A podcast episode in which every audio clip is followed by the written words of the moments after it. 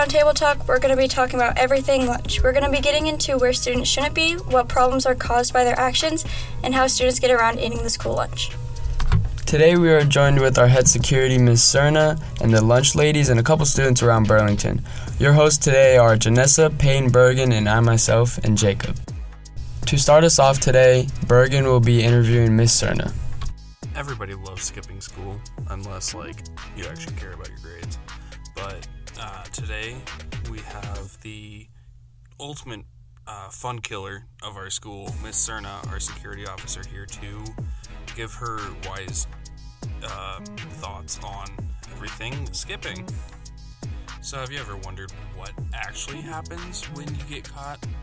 Um, luckily, Miss Cerna is still here to um, entertain our questions and um, clear up any confusion around questions we may have. Campus. because not everybody gets caught. It's very equivalent to like kids that or anybody that speeds in their car. So like 99 times out of 100 you're not going to get caught speeding. So you're like, "Oh, I can get away with it. No big deal. There's no consequences." Right? And I'm sorry for the cop analogy, but when the cop catches you and you get a ticket, that's on you. It's not the first time you've done it. So like you're just getting caught that time. So um, most kids just won't get caught the first time or they find ways around it and they don't get caught so they still leave campus because they found a loophole. And you know what I mean? So like, and I'm not always going to catch. There are kids that leave campus every single day that have left campus every single day, and I don't catch. Either they beat me out to the parking lot, or um, I just don't see them, or I don't. Maybe I think that they're NCTA, and then like I or I don't know their name to verify their schedule, and they take off before I leave. So there are ways that kids can get around it, but and if there's no consequences of that because I don't know that you're doing it. You're just going to say, "Oh, I got away with it. I can keep doing it." Difficult for me. Like if we have open campus, it's going to be super difficult for me to even manage that. Um, and while I believe that you two would leave campus to go get food and come back, um, there are going to be kids that are going to leave campus and like not be super motivated to come back. The truancies are going to increase. The um, tardies are going to increase, and then um, kids. I'm sure that call volume for cops are going to increase. When I worked um, patrol, like we'd get calls for uh, property damage, kids smoking off campus, like drug problems. We'd get um, like theft complaints, loitering, things like that. So like I know that the police would contact me if like that were to be an issue if we were to ever go to open. Every day, my post is the parking lot. So I'm gonna remember that I talked to you two months ago about leaving campus, right? Because there's only so many kids that go out there. It's really the same group of people that I see really every day.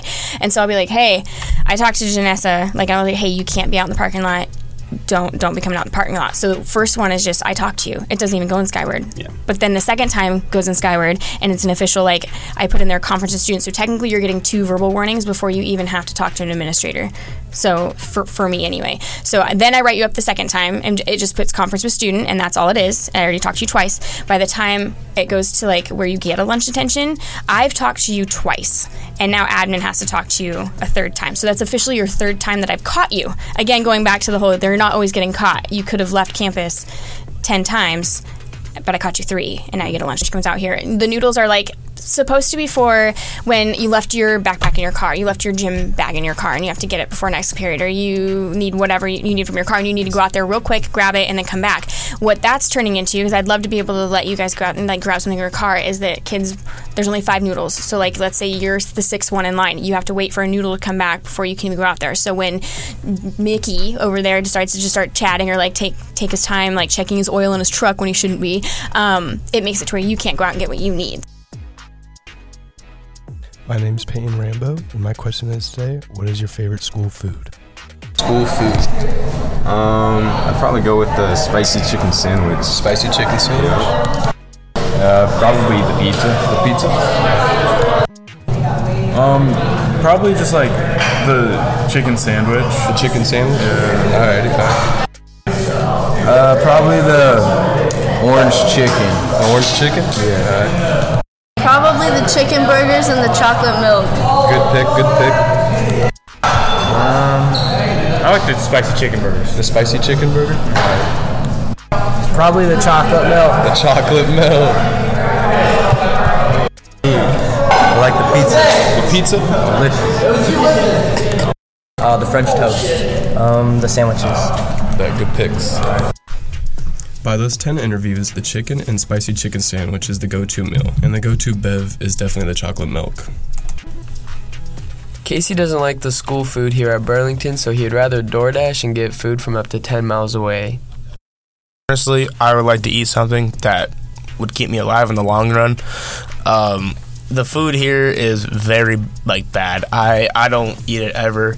I either have my own stuff or I'll be honest, I go and get food.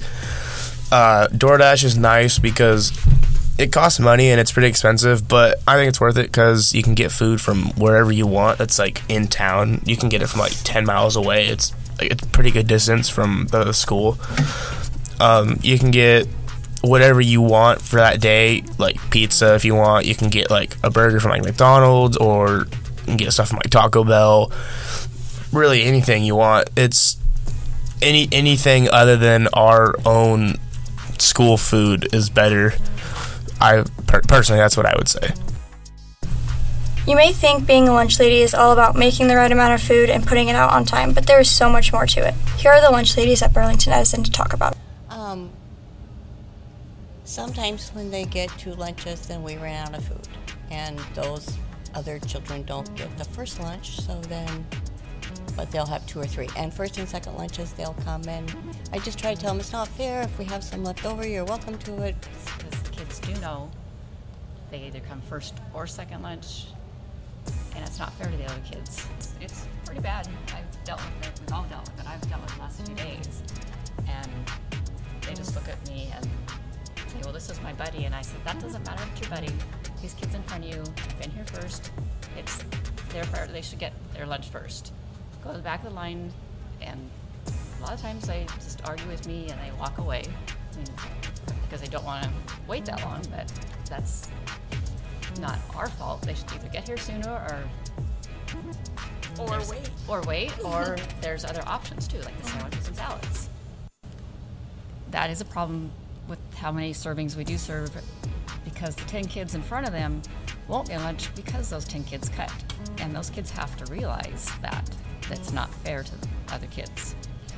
And as far as the, getting a second lunch, it's also taking away from the other kids, and we won't have enough food for second lunch.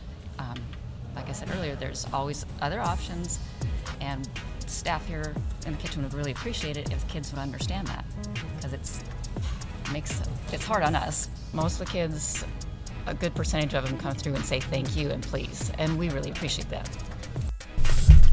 Hope you have learned a little something about lunch here at Burlington Edison High School. Thanks to all of our guests, Miss Cerna, the students here, and especially the lunch ladies. Make sure you're saying please and thank you when you're getting your food and stay out of the parking lot.